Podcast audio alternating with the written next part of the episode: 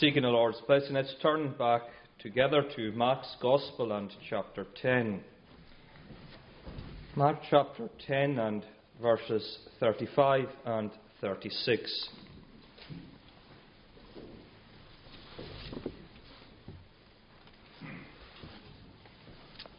Mark 10 at verse 35. And James and John, the sons of Zebedee, came up to him and said to him, Teacher, we want you to do for us whatever we ask of you.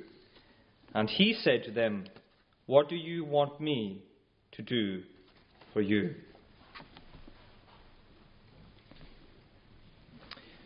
Uh, you'll notice we come to spend a few moments together on uh, the words of James and John and the Lord's response here that in verse 32 we very much have our context. They were on a road going to Jerusalem, and Jesus was walking ahead of them. And here we're moving as the narrative of the scripture takes us towards the great event of the glorification of our Saviour in his crucifixion in Jerusalem and his resurrection and ascension. And of course, this is the great climax of the gospel narrative and this is where we're very much being taken towards as we follow the Lord through the gospel, and as we see there the great focus and the great climax of the scripture itself, taking us to reflect on Christ on the cross, reflecting on his death, reflecting on his resurrection, and ascending to be with his Father in heaven. Uh, we see, of course, here uh, throughout the scripture that there is this sense of anticipation of these events. And there is very much an anticipation uh, in these chapters that we have, and the reference to the journey to Jerusalem is recorded for us. And even in the Lord's own words, as we'll see together in a moment too, we have these references towards his going to Jerusalem. And there is this sense of anticipation and this consideration that his death is imminent, that it is coming. And on the way, there is, of course, a meeting with different people. Uh, we see the rich young man in verses 17 to 31, and Bartimaeus, verses 46 to 52. Different encounters of Jesus on the way, but he is still on the way. Uh, and not only are there encounters, but that there is dialogue, that the disciples themselves are being taught what these things mean being referred here by Jesus about what has been said and uh, explanations of the things that are happening. Uh, and into this situation, in verses 35 and onwards, we have here the request of James and John, two of the well known disciples. And they bring this request or this question. And I suppose for us today, as we gather in um, worship service together as a preparation to remembering the Lord's death, that these elements all come together. That the Lord here is speaking of his death, and we're anticipating it in the gospel, and we're anticipating remembering it at the Lord's Supper. Uh, but of course, the Friday was given to question, uh, and there is a question here in the form of a request. And we see the request with respect to what James and John say. Uh, but not only that, but there is reference to the other disciples too, and they're involved in this. There is a request or a question of what James and John and others want to do. And it comes to us directly after verses 32 to 34, where Jesus is speaking of specifics with regards to his death, of the things that are to unfold in Jerusalem, and how the Lord is going to be treated. And a recognition there in verse 34 uh, that not only will he be put to death, but he will rise again. That the resurrection is spoken of too. And when we come to examine immediately what follows this in verse 35, is James and John making this petition to Jesus, these two brothers. And what they're asking is that Jesus would do what they ask. They're saying here, What will you do for us? And I want us to think about what they're saying here and to think about what it means to us. And when we come and we look at James and John, we're trying to explore what did this mean to them? What did they expect from Jesus? Or rather, what did they demand from him? Because they're saying in verse 32, Do whatever we ask you. And Jesus responds by saying, What do you want me to do for you? There is a specific demand here. And I want us just to reflect on this and to try and understand it for ourselves too. And first of all, to look at the demand. The demand that has been made by the disciples. The two disciples mentioned here, verse 35, the sons of Zebedee. These two men we're so familiar with in the gospel narrative. These two brothers who worked with their father, just ordinary fishermen who were going about their daily business. And Jesus told them to follow him. And they left the fishing, they left the nets behind, and they followed Jesus. And here they are, somewhere in the region of three years later. And things are now coming towards their climax. And there is this anticipation that this is coming to its end. And the anticipation really is communicated through the words of Jesus himself. You'll notice how many times he refers to his death. In chapter 8, in verse 31, he began to teach them that the Son of Man must suffer many things, rejected by the elders, chief priests, scribes, and be killed and rise, rise again on the third day. In chapter 9, again, verse 31, he was teaching his disciples, saying to them, The Son of Man is going to be delivered into the hands of men, and they will kill him. And when he is killed, after three days, he will rise. And again, we've seen this already in chapter 10, in verse 33, that he is going to be put to death, condemned, put to death, and then he will rise. They will do these things. They will reject him. They will put him to death. And into this atmosphere, the disciples see that this is an opportune time to make this request. And so for us, it seems a rather bizarre time to make such a request.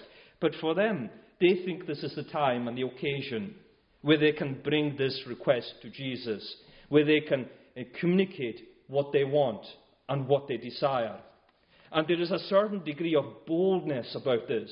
It's very bold, in fact, to be able to say what they're saying, to be able to come to Jesus as he's talking about his rejection and the shameful way he is going to be treated and to be able to say then, do what we ask you to do.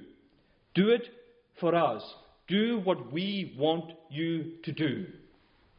And they're trying to manipulate the situation and demand of Jesus, imposing their own expectations on him, their expectations for themselves and for their life, and for how it's going to be, and how their discipleship is going to be shaped. And I feel that it's very easy for us to be critical of James and John. And in a moment, we'll try and see that all the disciples are involved in this. But don't we do the same thing? Isn't it true that we follow the same attitude and we make the same kind of requests? When we pray, what do we do? And I know we all feel terribly insufficient with regards to our prayer life. But the disciples did too, and they said, Jesus, teach us how to pray. And he taught them how to pray. He taught them the Lord's Prayer. How many of us pray like the Lord's Prayer? Full of praise, and the glory of God comes first. And then the petitions come towards the end. Yet the reality is, when we pray, we're pouring forth our petitions, our desires. We're telling the Lord how we want it to be, what we want to change, how we want life to be better and easier, how we're engaging in this way, imposing our expectations of life upon God and on our spiritual journey. And that is a dangerous thing for us to do because it threatens our joy because no doubt when we're placing our will over God's will, we will end up being disappointed. When life doesn't work out the way we expected or hoped or even prayed for, because we've approached it in the wrong way. We've come in the same way as James and John, and we said, Do for us what we ask from you. And they're placing their demands. And we see, even here, there is, in some respects, a certain context that allows them to speak in this way. Uh, Jesus is dealing in verses 17 to 31 with a man we call the rich young ruler. And in verse 21, Jesus looked at this man and he loved him and he said to him, You lack one thing. Sell everything you have, give to the poor, and you will have treasure in heaven. Come and follow me. And the man goes away, disheartened. And yet the disciples respond to this. In verse 28, Peter says, We've left everything and followed you. And James and John feel the same way as Peter. They've left everything behind a good living with their father, working and fishing, and going about their daily business. They've left all of this. There was a man, this rich young ruler, who refused to leave these things behind, but they didn't. And so they're anticipating here that they've made sacrifices. And surely there is a reward. And what's more, in verse 29, Jesus responds and he says, I say to you, no one who has left house or brother, sister, mother, father, children, lands for my sake, for the gospel will not receive a hundredfold. That there is this reward. And so this is facilitating the anticipation of James and John and their request. And they're wondering to themselves, what are we going to get?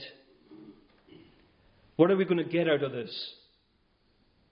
Peter has already spoken in these ways in verse 28. We've left everything and we've followed you. We've committed ourselves to you.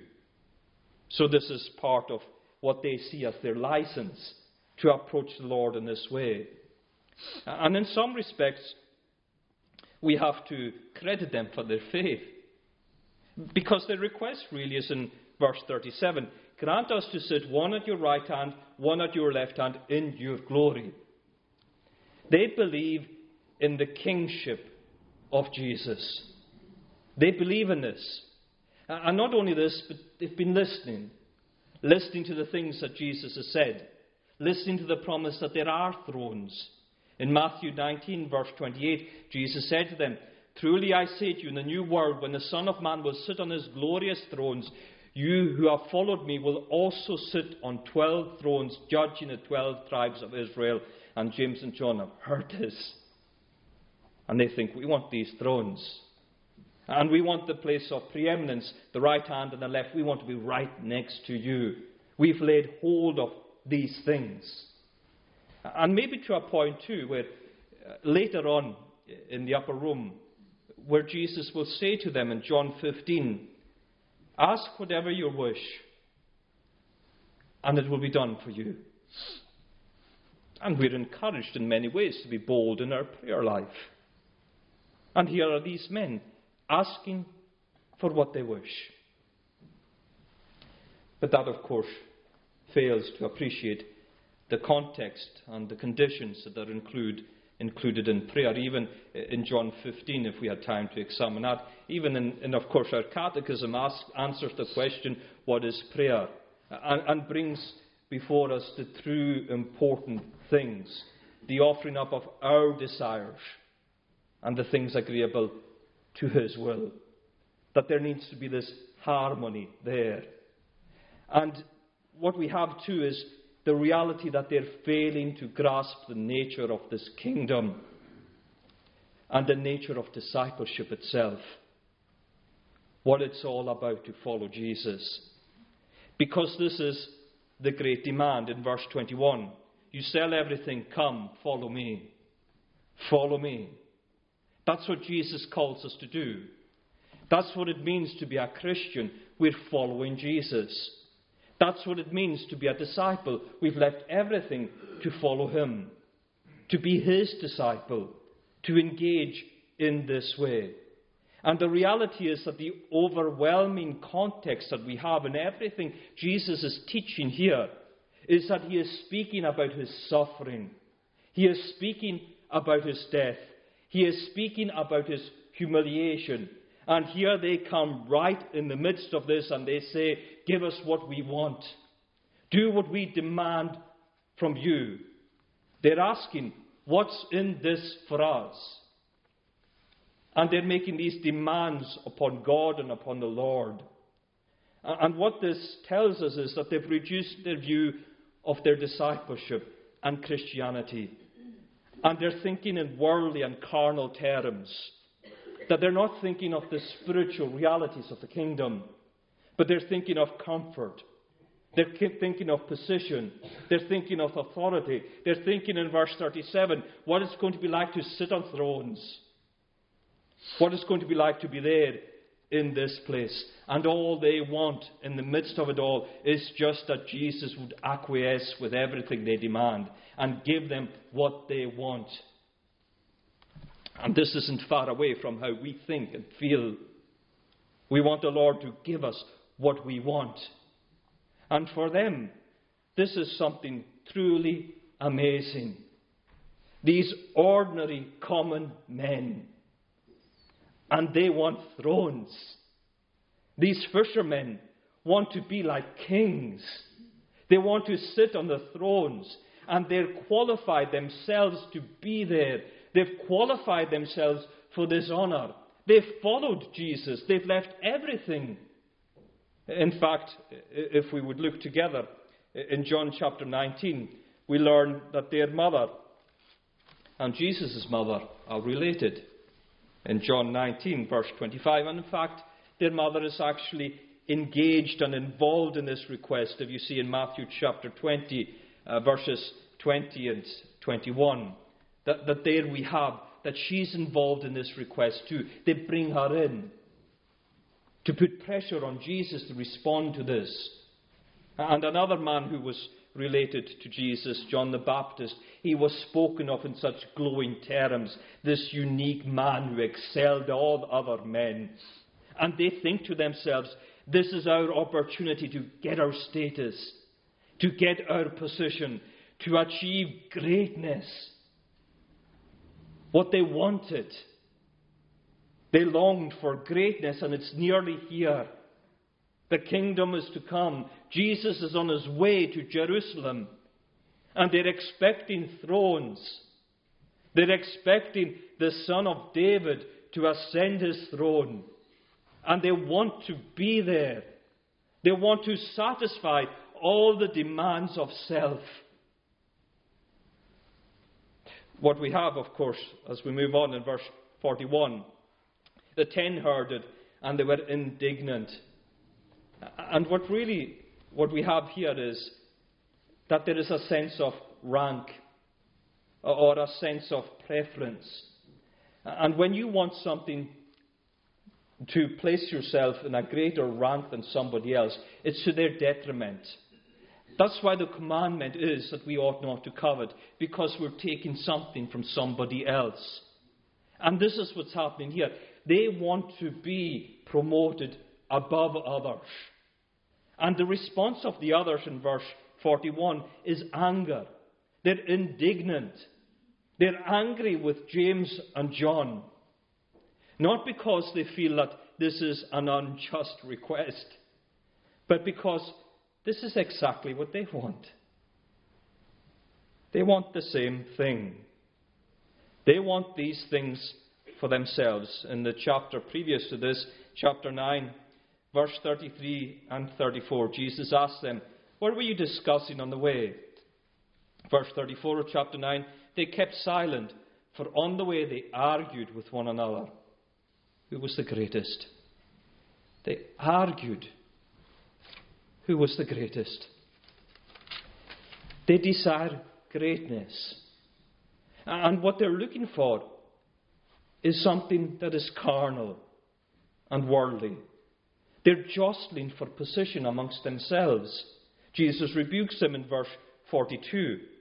You know that those who are considered rulers of the Gentiles lord it over them their great ones exercise authority over them. But it shall not be so among you. You're not to be like this.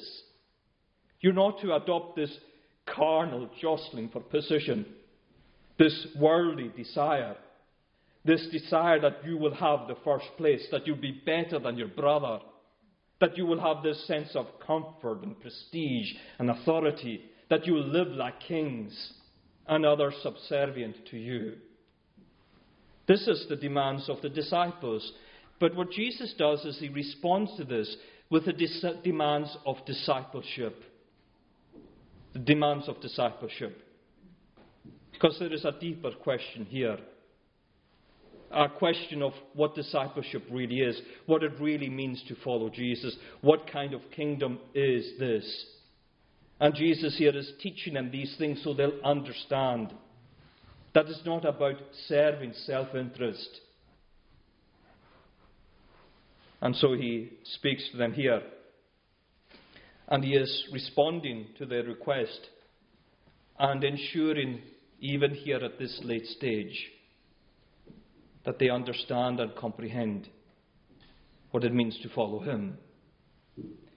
Because Jesus is concerned with us to change us, that the gospel transforms us, not just once but it keeps transforming us. We're different people. We're new, new creatures in Christ. We are transformed by the renewal of our minds. God is shaping and molding us like clay, shaping us in the midst of all our experiences. It's not our circumstances that the Lord's trying to change, it's us. Through the transforming power of the gospel, the power of the new life, the power of the new way of living, the new way of thinking, the new way of acting, the power of the gospel that is new in us. And here they are in the midst of this, and they're saying, Give us thrones. And what he said is, Follow me. Where's his throne? We call ourselves Christians. But to say that we're Christians is to say that we're Christ ones. Are we really like Christ? The demand is placed on Him, but it's us whom the demand is upon. Jesus is placing a demand on them. It's not about what we're demanding from Him, but about what He is demanding from us. Discipleship is different. He is telling them this again and again in verses 42 and 43. It shall not be so among you. It's going to be different. In verse 44, this is what it's like. Whoever is going to be first among you is going to be slave. For the Son of Man came not to be served, but to serve. And again in verse 31, he says there, Many who are first will be last, and the last will be first. They're talking about preeminence and jostling for position. And he says, This is what it's like to have first place in the kingdom. You serve, you take the last place.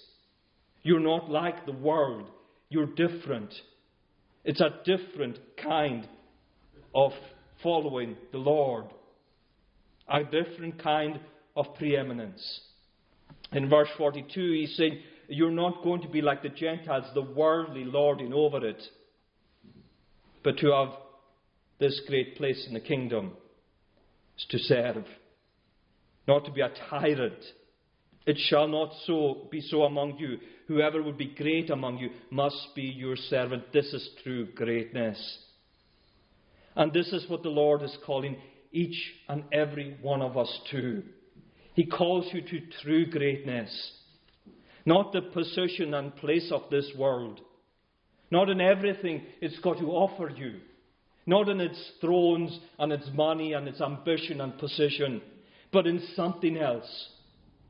To be a disciple of Jesus is to follow him. What does that mean? What does it mean to you and me? It means, first of all, that we need to have the right view of the kingdom. It is not a worldly kingdom, it's a spiritual kingdom.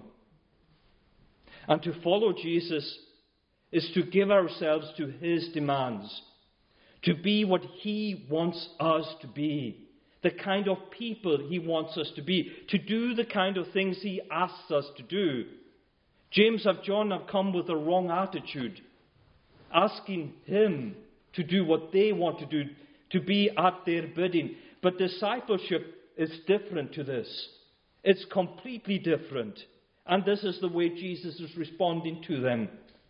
And he's asking them to truly follow him. A different kind of discipleship.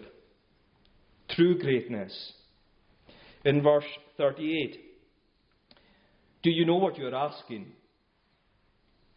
And then he explains Are you able to drink the cup that I drink, or to be baptized with the baptism with which I am baptized? And they said, We are able. And even there, it's full of misconceptions and misunderstanding. They're so bold. They think they can do this. You know what he's talking about when he's speaking about the cup and baptism. He's talking about suffering. He's talking about suffering, and they're saying, We can do this.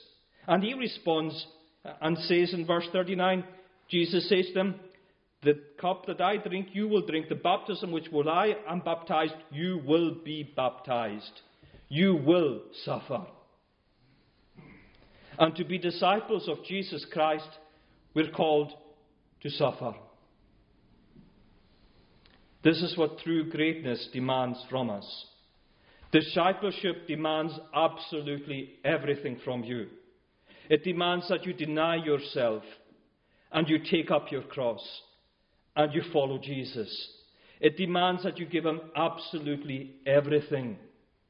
And your calling is you're disengaging with this world. You're putting sin to death. You're engaging with something that is far different. They think they've qualified themselves and we're just like them. But the reality is, more is demanded. In John chapter 15, he tells them that the world is going to hate them because it hated him. And you're in an ever increasing hostile environment to the gospel. The world is hating you more and more every day, and you're to come and to realize this is a badge of honor. Because this is what Jesus is embracing, is calling us to embrace.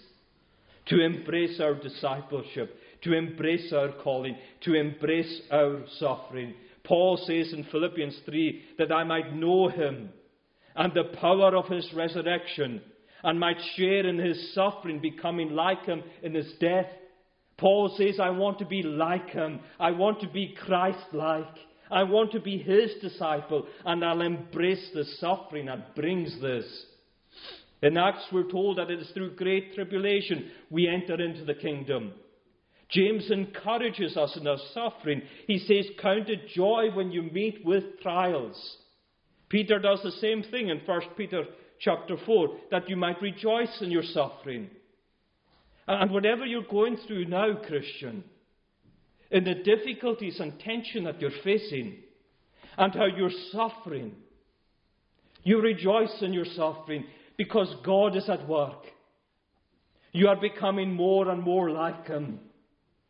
You are being shaped in this way. Embrace your calling. Reject this world and follow this different path. This different way. Embrace it and rejoice in it. Because the greatest temptation of all is to reject suffering, to run away from it, to find a different path. And it was there for Jesus. And Peter took him aside and told him to stop talking about these things. And Jesus said, Get behind me, Satan. He didn't want to hear this. For the joy that was set before him, he endured the cross. His face was set to Jerusalem. This is where he was going to embrace his suffering, to redeem a people for himself. And he calls you and me to follow him. To follow him. And to fulfill true greatness. Verse 43 Whoever would be great among you must be your servant.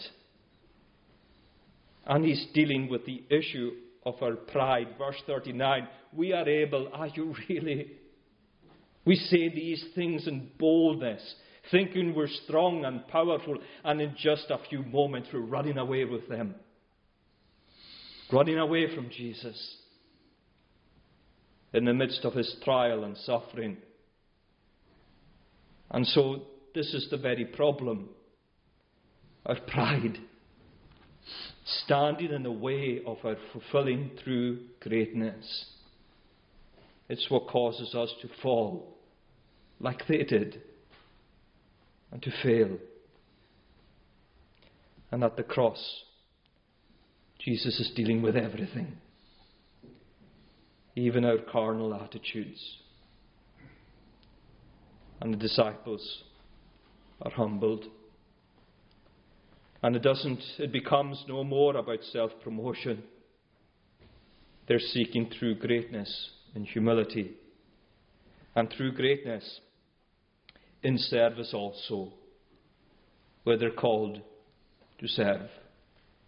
And this again is the spiritual nature of the kingdom, the great reversal of the standards of this world.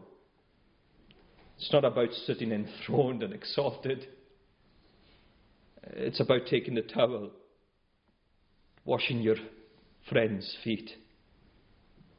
It's about following the example of Jesus. It's about abasing yourself, preferring others. It's about following Jesus, who sacrificed for the interests of others, who poured himself out in love, who tells us in verse 45 the Son of Man came not to be served, but to serve. And we're called to prefer the interests of others, to make sacrifices for one another to love each other, to prefer each other, to pour ourselves out. And the Bible teaches us that this is the place to do it the church and the opportunity. You see, Jesus is calling you and me to more. To give and to give and to give. To serve to pour ourselves out. Paul says, If I don't have lo- love, I am nothing. Not I have nothing, I am nothing. Jesus gives the great example when he washes their feet and he says, I have given you this example. He is calling you and me to true greatness. To serve. Verse 44 Whoever would be first among you must be slave of all. The slave is owned and controlled. He has a master. He does what he's told. He is obedient. This is what Jesus is calling us to be, and it runs contrary to everything we've ever imagined in our own natural carnal minds. And it's greater and better because Jesus is calling us to be like Him and not the world. And to find true greatness. And James and John learned it. James was beheaded early in the book of Acts. And we leave John in exile on the island of Patmos. All for the testimony of their Saviour. To serve the Lord and His people to give themselves humbly and fully to the service of the Lord. Jesus is demanding everything from us. Don't hold anything back. Deny yourself. Bear your cross. Have a discipleship that's obedient. And reflect on who He is and the kingdom He's called you to. Reflect on it and remember that He died for your sins. This is what He did for you. What will you do for Him? Will you follow Him? Will you follow Him? Let's pray together. God our Father in heaven, we give thanks to you for your word with all its demands. Grant to us, Lord, we pray, your grace for we bring before you our own admittance of our weakness. Forgive us, Lord, our sins, and all we ask is in Jesus' name. Amen.